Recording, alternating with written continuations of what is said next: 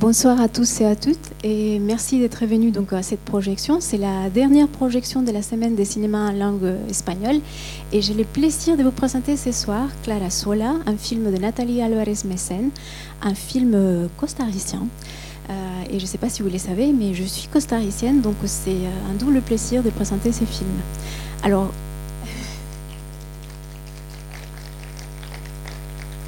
merci, c'est très gentil. Euh, alors pourquoi avoir choisi ces films Alors plusieurs raisons. tout d'abord parce que on voulait vous faire découvrir une cinématographie qui est très peu connue en France, voire pas du tout à part euh, les personnes qui ont la, chance de pouvoir aller dans des festivals de cinéma ou à Cannes. Mais c'est vraiment une cinématographie qui n'est pas connue pour les grands publics et euh, que pourtant euh, a un intérêt particulier. Alors peut-être que vous avez entendu parler du Costa Rica pour d'autres raisons. Euh, on dit du Costa Rica qu'on le surnomme la Suisse centra-américaine.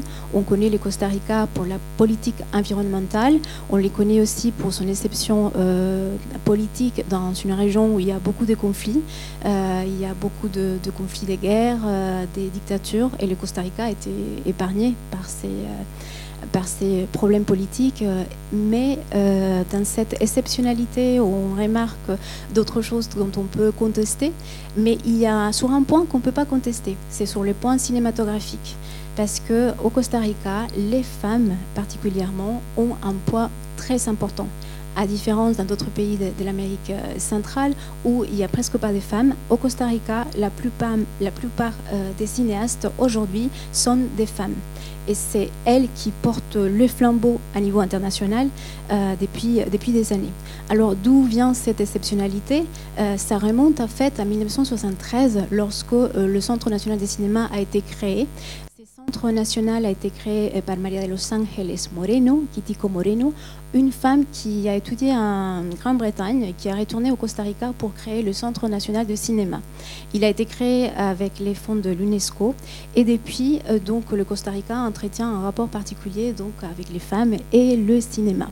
Dans les années 90, il y a une régression parce que le gouvernement a cessé de donner des aides pour la production cinématographique, mais au niveau des années 2000 et particulièrement euh, dans les années à partir de 2005 avec la création des Synergia, le cinéma prend donc un relais important et donc les femmes viennent en puissance pour euh, représenter le pays.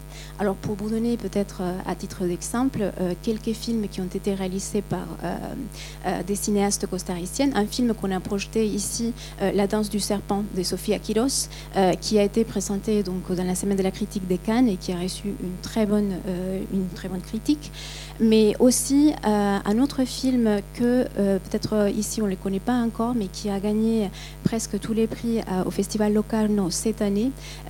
c'est un film qui s'appelle Tengo Sueños Eléctricos de Lucia Morel et que peut-être on aura le plaisir de le projeter ici, j'espère bien. Mais en tout cas, les films de Nathalie Arves représentent donc cette, cette nouvelle génération des femmes qui se font entendre par leur cinéma et pas un cinéma qu'il faut dire, c'est un cinéma d'auteur. Euh, raison pour laquelle nous avons choisi ces films, c'est par sa beauté. Donc c'est un film qui esthétiquement est très très beau et par la puissance des images. Euh, on retrouve pour les cinéphiles, euh, vous trouverez un air tarkovskien, donc dans le sens poétique, mais aussi euh, dans le sens sensoriel. C'est un film qui nous fait vraiment bouger tous les sens. donc vous allez le découvrir. Donc très puissant, très beau au niveau esthétique. Euh, et puis une troisième raison, c'est parce que ces films s'inscrivent vraiment dans son temps. Euh, il s'agit de l'histoire d'une femme, Clara, qui souhaite euh, s'émanciper, s'émanciper dans une, s'émanciper de la famille, s'émanciper aussi des traditions et notamment des traditions religieuses.